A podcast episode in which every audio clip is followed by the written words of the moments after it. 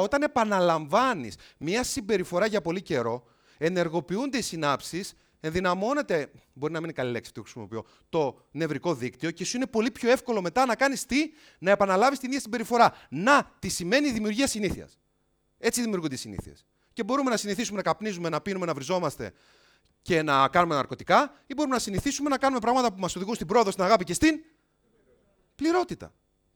Και η, η βασική αρχή εδώ είναι να αλλάξουμε όλη αυτή τη διαδικασία και να πούμε όχι άλλο. Ναι, ναι, έχω πολλές επιβεβαιώσεις ότι δεν είμαι για κάτι παραπάνω. Αλλά μία χρειάζεται να μου αποδείξει ότι μπορώ και κάτι άλλο. Δηλαδή, κάποιος που έχει τρέξει 100 φορές τα 100 μέτρα, 100 φορές τα 100 μέτρα, πάνω από 10 δευτερόλεπτα και τις 100 φορές. Και μία φορά τρέξει τα 100 μέτρα κάτω από 10 δευτερόλεπτα. Σημαίνει ότι επειδή 100 δεν τα κατάφερε και μία τα κατάφερε, δεν είναι ικανός να τα καταφέρει ή αφού μία φορά τα κατάφερε είναι ικανός να τα ξανακαταφέρει.